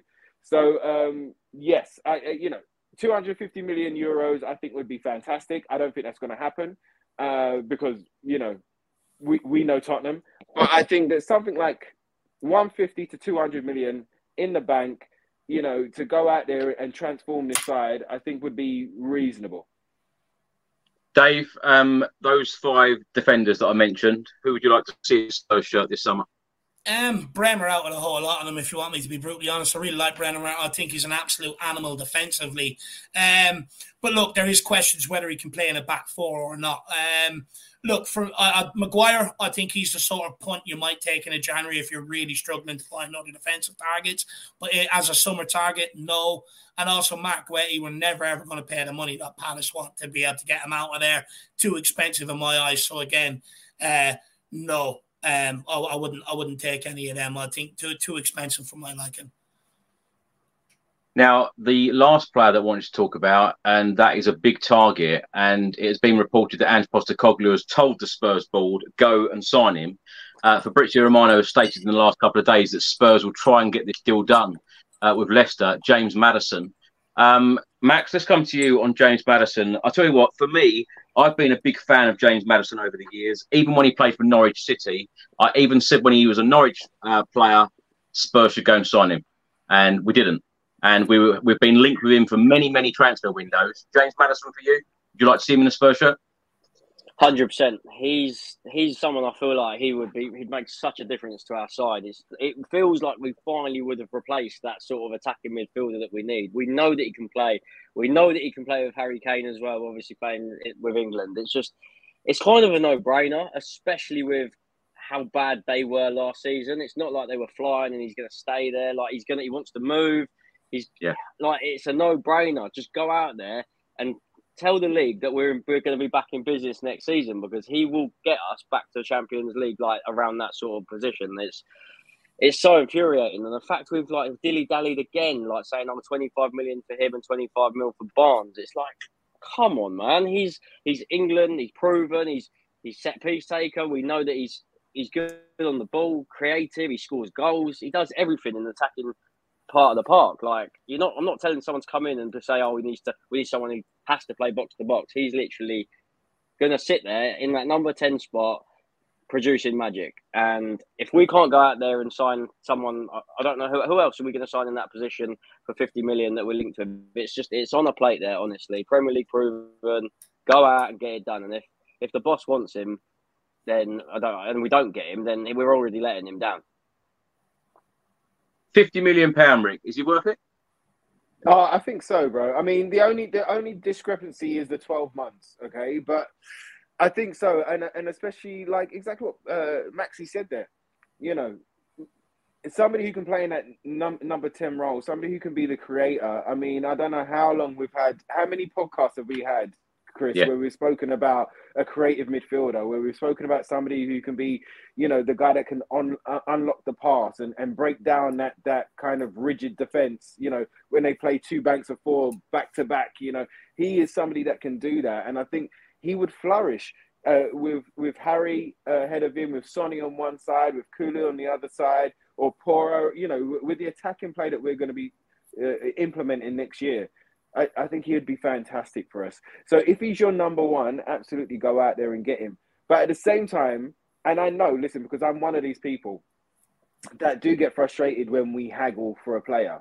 But you've got to let the club do do the business. Do you know what I mean? If we look at the money that they end up spending on Bentancur, absolute steal. Do you know what I mean? We haggled over Kulu. We got five million up. Absolute steal. Do you know? You know. So let them do what they got to do. My, my only worry is is somebody like a Man City or a Liverpool or a, Man United coming in to kind of just drop the money there and, and get it done. We know that Leicester are very tough negotiators. Every single player that is left, they've they've pretty much got the money that they've asked for, but they're in a precarious position right now. They've gone down to the champion championship, and um, you know they're going to need money. Uh, they couldn't spend no money last year as well, so it, it's definitely going to be a bit of a poker game between Tottenham and Leicester.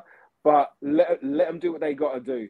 But if it takes that extra little five mil to get it over the line, then I just beg that Tottenham actually make it happen.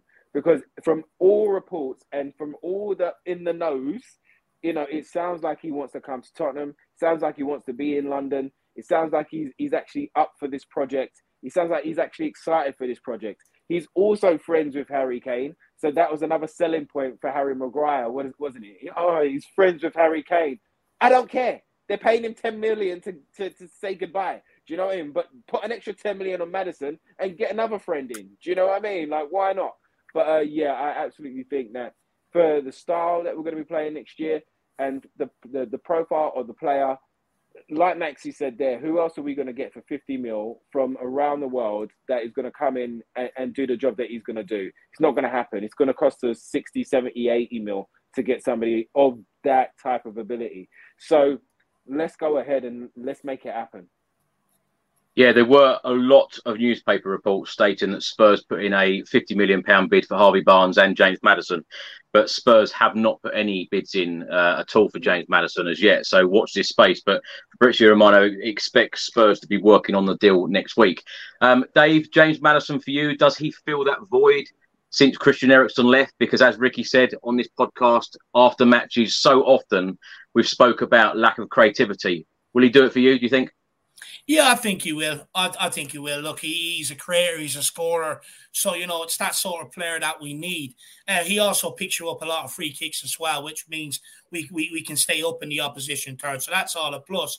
But look, I also think it's a sign in that it'd be great for someone like Maddison because you've got the European Championships coming up at the end of next season. And, you know, if he wants to get into that England squad, if he can come in and hit the ground running and put chances on a plate for Harry Kane, that means Southgate has to bring him and he'll have to play him. So I think it'd be a great move for someone like James Maddison if he's thinking ahead in terms of England and stuff like that. So I think it's a very good move for him. I think it's a good move for us, but I also think it's a signing that, um, you know, will will will galvanize the Spurs fan base. I think a lot of people would be behind this. I think a lot of people would be excited about it, and uh, it'd be a bit. It'd be a good signing to sort of kick off the Ange Postecoglou regime. And if, if Ange Postecoglou wants him, I want him. Now, look, I've I do have a few concerns over maybe his attitude and that he's he, he really wants that London lifestyle because we've seen before with players, you know, that London lifestyle can also take you off your game. So that concerns me a little bit. But look, good signing. We need to improve the English quote around the uh, squad, you know, so that we can start shifting out some of the other ones that are just not good enough anymore. So it's a signing all around that makes sense. Now, last question for you all, Max. Let's start with you. Um, who would you be disappointed seeing still at the football club next season? Who do you want to leave the football club this summer?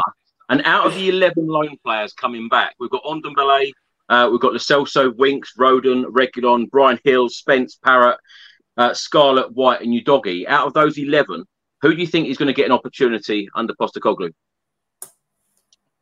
Well, I'm glad you mentioned. Apologies my Wi-Fi drops out. it's been terrible all night. Um, I'm excited to see Udogie, definitely. He looks like he's going to be a good addition. I'm glad you mentioned him.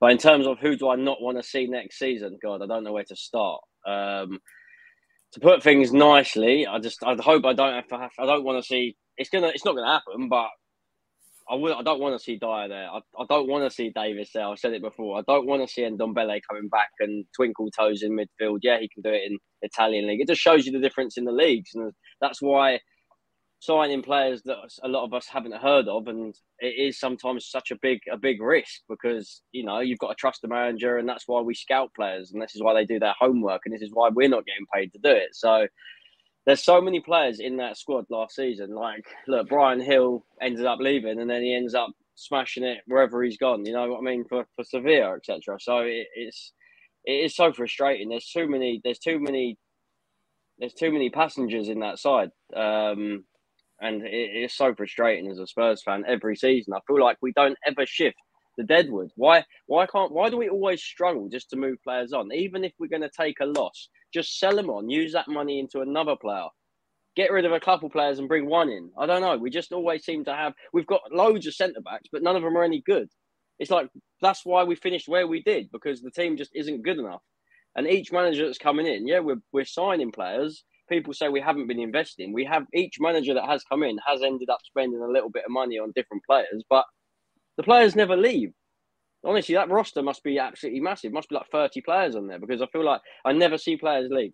Um, so yeah, it's just frustrating. There's too too many in that team that you could even go through to get rid of Chris. Um, let's just hope that he can come in that, that first press conference. We'll know a lot more about him. I'm excited just to see what happens. I'm sure the, the whole Spurs world will just stand still, and wherever anyone is, they'll be tuning in to, to see that first interview. Max, what's the minimum number of players that Spurs need to bring in to make you happy? Including the keeper that's just come in, or in addition, because I still feel like we definitely still need an attacking midfielder, whether it is Maddison or not. So that's one. I feel like we need two two defenders. Um, and I'm gonna I'm gonna say another midfielder. So across the board, I'm gonna say four. So five all in all. Okay, I, I would say a lot more. Um, Ricky, is it is it doable? I don't know, but it has to be. I don't know. Back, back the new man. Back the new man. I don't think it's realistic that we're going to sign more than five. We have to. it, it, it, it, was realistic for Nottingham Forest. Do you know what I mean? And they just went out there and made it happen. You know, they didn't care. Um, but Chris, I, you know, yeah, I they did. To be fair. This, this is a tough one, mate. I, am really excited about Udogie. I think Spence will get an opportunity at right back as well. So I, am really happy for those two boys to see what they can bring to the to, to the team. Um, but Perisic, I think, has got to go. Um, I think we could probably get a small fee for him as well. Sessegnon, I think his time is up. I think Dier, for however much I've, I've I've liked him as a person, and I've liked his attitude, and he's kind of he the the way that he wanted to turn us into, especially when he first turned up, that he, he wanted to get rid of the soft underbelly uh, of, of Tottenham, but he's almost kind of contributing to that soft underbelly now. So he's probably his time is probably done now as well. Sanchez has got to go. Uh, Rodon's got to go. Lenglet should go. Um, Tanganga, I would send on loan or probably get rid of him. I don't think we've ever seen the the what Tanganga could bring because he's always had two or three uh, games and then he's been out of the side again. He's a, you know when he first started for us, he was a young player, so there were going to be rash challenges. There were going to be rash moments. But I would give you the example of Fikayo Tomori at AC Milan. Say similar thing happened to him at Chelsea, and then he got the move to AC Milan, and then everybody was speaking about him. So I, you know, so Tanganga, I'm like this with, um, but yeah, a lot of them uh, should go. I think Winks needs to go as well. Uh, I, I, I would let him go on a free, to tell you the truth, or try and get a small fee from a Luton or you know a, a promoted side, basically uh, and I think he would probably do really well for them. Um, Lo Celso and and Ndombele. Lo Celso for me, out of the two of them, you've got to remember that Ndombele always done more than Lo Celso. So how whatever you feel about Ndombele, Lo Celso done less, less assists, less tackles, less goals, less contribution, less energy, less. He just done less. So and and I didn't know what he what what he came in to do. I, I still don't know what type of player he is. I still don't know really where Lo Celso plays. So, um, but yes, I, I, I, would sell him. I think that the Spanish market are interested in him, and and I think Aston Villa are interested in him as well.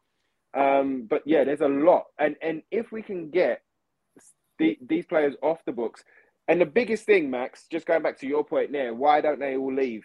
It's the wage structure. It's because even though a, a little while ago we was kind of condemned for not paying high enough wages. We pay high enough wages for some of these deadwood to go, you know what? Nobody else is going to pay me that. So I'm just going to sit here.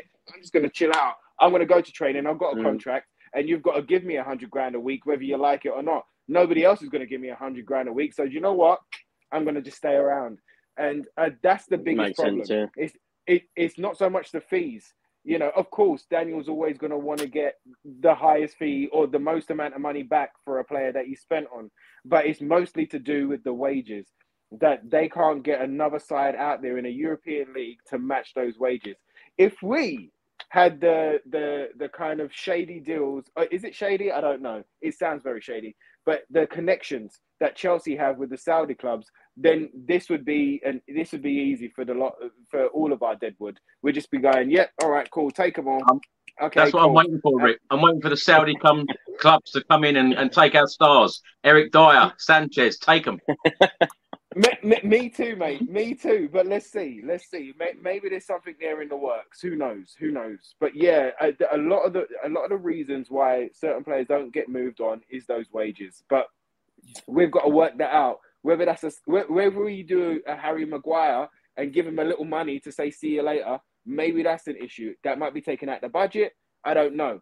But we've got to, we've, we've, we've, got to cut our ties now with a lot of that sw- squad because it's just bloated in too many different areas and not the areas that Ange would like. If you look at that Celtic side, and Dave, jump onto this, mate. But if you look at that Celtic side, by the time he left, he had a, a, um, a kind of he had two in every position in the in, in the formation that he wanted to play, and then up top he didn't just have wingers; he had wingers of different abilities. Some that, that some that were pacey, some that could dribble, some that were skillful, some that could get ahead. You know, like uh, a head on a cross. Do you know what I mean? Like some, you know, some that came in and played number ten or, or second striker. So he had that kind of those options to change the game at any time, and that's what we need to get back to. So we need to stream streamline streamline this squad. We need to get cut our losses with a lot of them, and if we have to give them signing off fees, then give it. We've seen it before where we've kind of ripped up the contracts of Serge Aurier, Matty Doherty, Dele Alli. We ripped up the contracts. We gave these players away for free. Do you know what I mean? So it's not like they're not prepared to do it when they have to do it. So it might be a, a, a case of, of that. Let's see what we can get in, or, or even like kind of part exchange deals. Some of these defenders, you know, Tapsoba, we could kind of offer them Sanchez or I I don't know whoever else, a Dier, a Rodon, to kind of get an extra five mil off, or to give it as a sweetener. You know, um, I remember Harry Redknapp used to say when Dan used to go into into certain negotiations and we were selling a player, we could sell one and get another one free. Do you know what I mean? I don't know if you ever heard that story of when he was at Portsmouth and he sold Jermaine Defoe, and I think he gave I can't remember the other player that he gave as well, but he he ended up going all right, cool. You're you're buying Jermaine, yeah, have this one as well on top. And that was just get him off the wage book. That was to get him up, out of the side so that we could then reinvest and kind of reinvigorate the Tottenham side. So let's let's get creative with our deals. Ricky, just give me a number. How many players do you want to see Spurs sign this transfer window as a minimum? Including including the keeper, it's gonna. I think it's gonna have to be around five. I think it's gonna have to be around five six. You know, keeper, two defenders, and a, and maybe a kind of backup defender, um, an attacking midfielder, and a winger. So what we're looking at five six. So we, we need surgery. We need surgery. What about you, Dave? Who do you want to see uh, gone from the squad this summer, and how many players as a minimum? I mean, Chris, I could probably add another hour onto your podcast with this question. Uh, look, if you want me to be brutally honest, right, we'll start with goalkeeper. Hugo Lloris has to go, Brandon Austin, and Alfie Whiteman. You go into centre backs, Tanganga, Rodon, Dier, Sanchez, all have to go. Um, you go to left back, Sessegnon has to go. Um, there's a lot of players in them areas that have to go. And then in order players to come in, you're probably looking at about eight players if you want me to be brutally honest. And that's why I keep mentioning that some of them are going to have to be on lesser fees that will sort of be coming in to play the backup role because we have so much crap we need to get rid of and so much to bring in here. And the reason why I say like the likes of Adarabioyo and a Lenglet and stuff like that is to field the squad with better players than what we've got because you are going to have to do that because you are going to get injuries and stuff like that. So that's why I keep talking about shifting them out and, and, and making our money spread so that we can add a bit of strength in depth. Now, look, I also think some, I also think some of the academy players have a chance under Ange Postecoglou uh, as well, if believe it or not, because he done a brilliant interview with Open Goal And uh, he spoke about how he got the Celtic B team to train and play the exact same way as the first team. I think he'll do something very similar with the under 21 squad. But, uh, we've also got a golden uh, generation of academy kids coming through. I reckon you might see an Alfie Dorrington maybe squeeze in there somewhere in and around that centre back. Alfie Devine has been one that's been around for quite some time that they have very high hopes for. Recently signed a new five year deal. So you might see some of the um, youngsters that we've already got maybe filling out that squad. But look, for me, I mean, you probably have about what 10 to get rid of. I haven't even gone into Ndombele, Winks, Lo Celso, so people like that. So you've probably got about 10 to get rid of. And you probably want about another eight in the door if you want me to be brutally honest. Because and I know people are going to say, Dave, that's harsh. Is it realistic? I Look, agree, Dave this is the thing, Chris. You know, I'm, I can see you get irked when I talk about some backup players coming in and stuff like that because you just want the very best now. And I think we're all at that point where, you know, we're sick of it over the last three to four years. And some of the signings, like a lot of the signings we bought in, have been duds. You know, we've had two or three different attempts at this rebuild, one under Hitchen, one under Paratici, and nothing seems to improve. And we've stuck with a lot of the players from the Pochettino era that a lot of them, bar Kane and Son, and maybe and Hugo Lloris they weren't even in the Pochettino best 11 or in the starting 11. And we've looked at them to sort of continue on the stuff from Pochettino to now. And it's just gotten too much. It's gotten too bad. No European football. You're watching players that can't even do the basics anymore, in possession or out of possession. You're watching players that don't want to move about on the pitch. And it's having a knock on effect to the fans that are sitting there, you know, paying to watch that, you know, that they're not seeing a team that resembles their, their passion for the club, this, that, and the other and, and no longer can it be done in increments. We've done that for too long, and it's not, you know, with them increments, you're not seeing enough improvement with them increments. So it's got to the point where things have got that bad, where you have to just find the money from somewhere. I reckon a good 200 million this summer, if they want to be, if they want to get uh, have a go at Champions League spots next season, you're probably talking about 200 million, and they're in a situation where they have to decide very quickly. Do they want to do it? Do they not? Because you look at Brighton scouting department; they've got years on us in that, so they're only getting bent at Brentford. Man United will just keep throwing money at it. Chelsea will keep throwing money at it. Arsenal have come to the fore. Newcastle up there. City ain't going anywhere anytime soon. So what you're seeing is, is it's no longer a top six. It's more or less going into a top eight, top ten and we are falling behind, and we can't do that. So, you know, the club have to make a decision. Are they serious about it this summer, or are they not? Dave, the, the, the plan for um, next season. What do you think the board and in particular Daniel Levy has said to Ange Postecoglou? What is what is the target for next season? Is it to try and get back into the top four? Is it try to get back into the top six, i.e., Europa League football? Uh, because if he's expecting Daniel Levy, this is if he's expecting Spurs to get back into the top four, then surely this rebuild has got to be big this summer. The next couple of months, we've got to offload a number of players as me and you want, um, as we've said many, many times, and a number of players in of real quality. Of course, Spurs fans pay an awful lot of money, one of the highest ticket prices in the Premier League. You know, we want to see the best players. We want to be entertained. Uh, Postecoglou apparently is bringing uh, this fantastic, entertaining football. But what do you think the the ambition is for next season? I think it is to get us back into top four. That's been the remit for every other single manager that's been here. It's why they sacked Pochettino, why they sacked Jose Mourinho, why they sacked Nuno, and why they sacked Conte. Because, you know, ultimately it looked like we weren't going to get, well, Conte got himself sacked. Maybe that's a little bit different. But the other managers, yeah. top four was the remit. And I truly believe that they're going to go for top four again. Because if it wasn't, they'd probably cash in on Harry Kane this summer. But the fact that they have no, um, they're, they're not going to cash in on Harry Kane, like they said. I think they believe that top four is the remit because I feel that they feel if they tighten up that back line and we start keeping clean sheets, you know, we weren't too too far off top four uh, last season gone by, bar a disaster spell and a few Inter managers, which obviously made things a little bit worse. But you know, you improve that back line and you've got a better son than what we had last year. You've got Kane, rather than look looking to create and score, you've got him up there just scoring goals. I think they will be looking at us to get top four. And I believe they think Ange is good enough to get us top four as well. But it comes with the backing. You can no longer expect the managers to get top four if you're not prepared to give them what, what they need. If he does have a fairly decent window, and we're all happy as Spurs fans about the window that we have, um, you know, when the window closed on the 1st of September, and say, Dave, that Postecoglou, we're, we're, we're seeing great entertaining football. You know, we're, we're being entertained as fans, but league position in, say, mid December, we're eighth, ninth, tenth in the league table. Do you think that the board are going to give him the time, bearing in mind that they have given him a four year deal? Uh, I think you'd be more looking at maybe April where they'll sort of start to make a decision on it. But for me, one of our biggest problems is, and the reason why our squad's in such a mess in the first place, it resembles Pochettino, Jose Mourinho, Conte, and Nuno. That's four different regimes.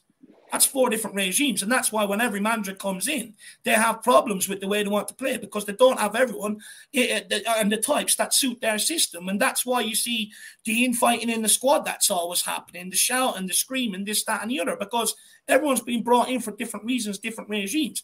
We're now at a point where we have to give a guy a couple of years to get his feet under the table and make it work. Not only are you looking at him making, you know, changing the first team squad, but you're also looking at him changing the whole culture of this football club.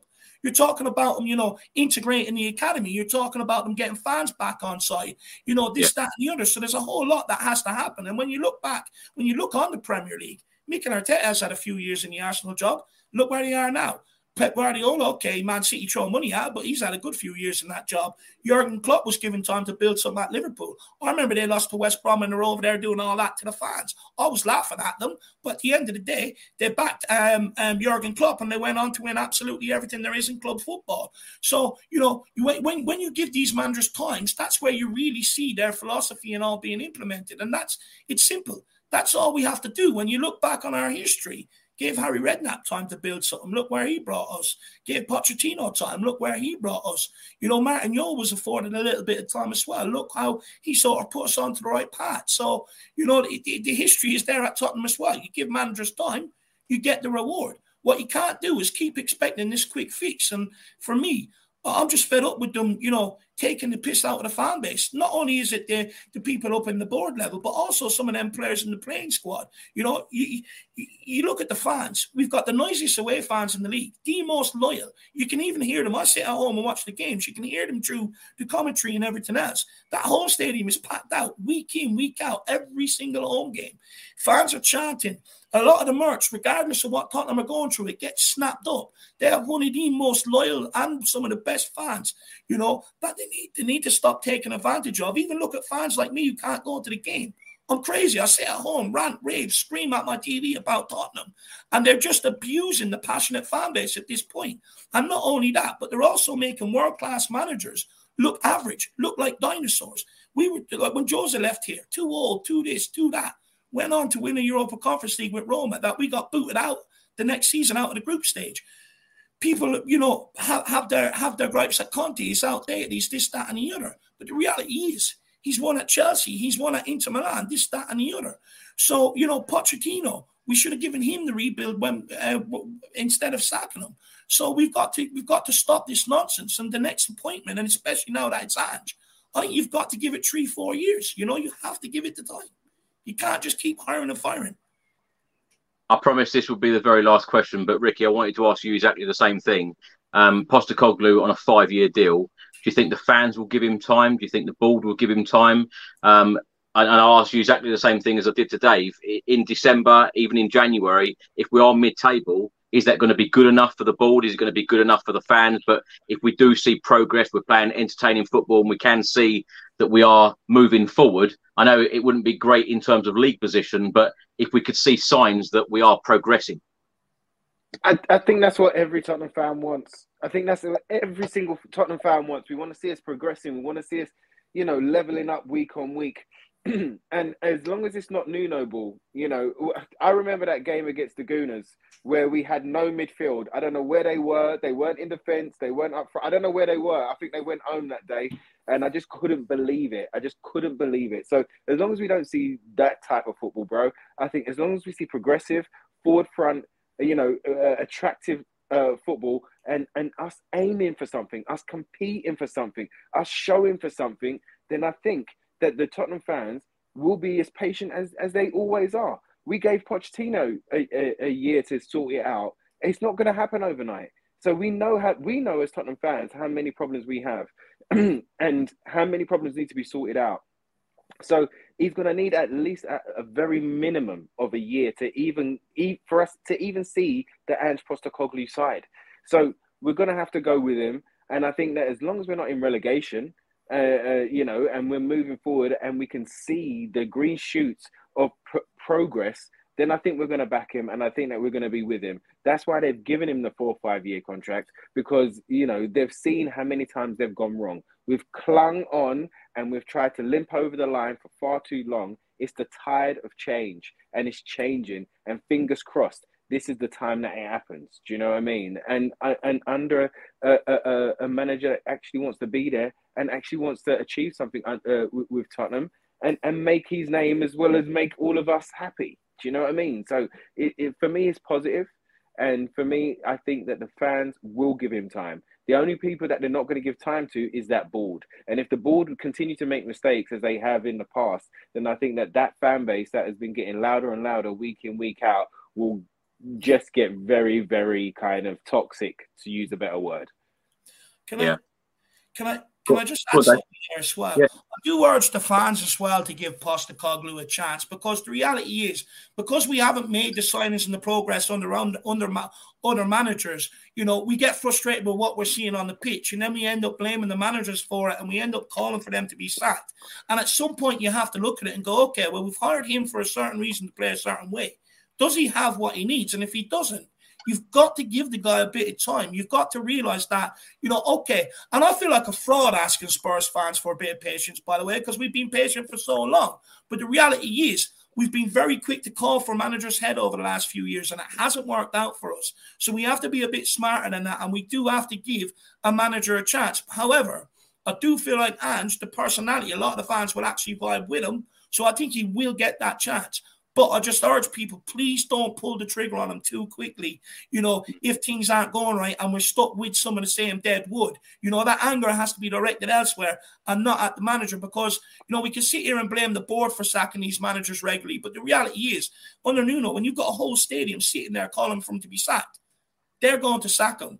When you've got a whole fan base calling for Conte to be sacked, they're going to sack him. So we also have our part to play in that as well. And I'll just ask, under someone like Pastor Postecoglou, where you know we're getting back to the principles that many Spurs fans want, because you're yeah. going from a massive, uh, a drastic turnaround from defensive football to attacking football. It is going to take time, and it is a big undertaking. You've got a, a lot of personnel that have to be changed up to play this way. So please, let's just give this guy a bit of patience. I urge everyone. Yeah, well said, Dave. Um, but of course, Spurs do travel out to Australia in just three weeks' time for pre-season. Uh, that will be great for Ange Postecoglou to go back home uh, to have his first ever game against West Ham United, of course, uh, Europa Conference League champions, and our, of course our, our London rivals.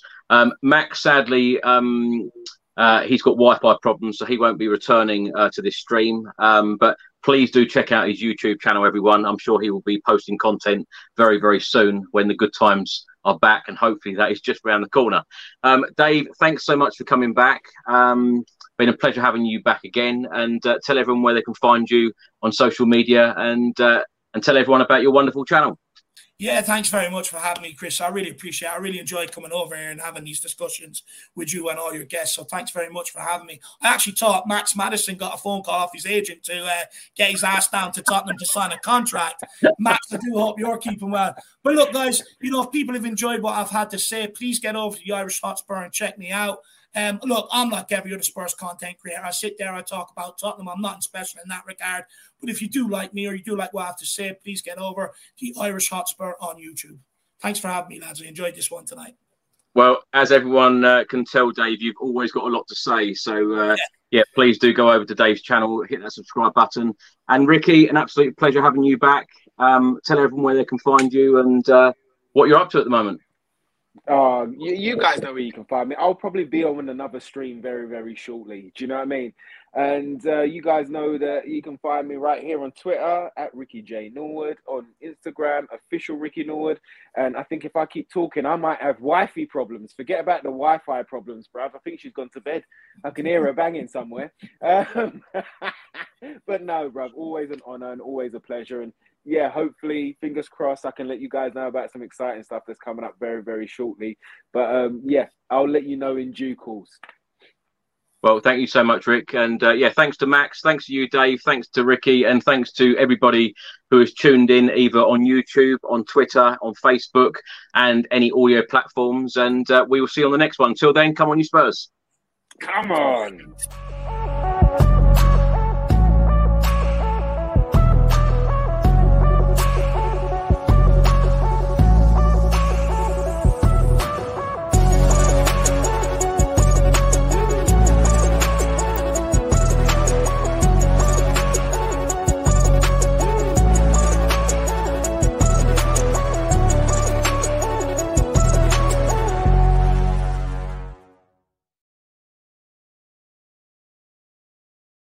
Away days are great, but there's nothing quite like playing at home. The same goes for McDonald's. Maximize your home ground advantage with McDelivery. Order now on the McDonald's app. At participating restaurants, 18 plus serving times, delivery fee, and terms apply. See McDonald's.com.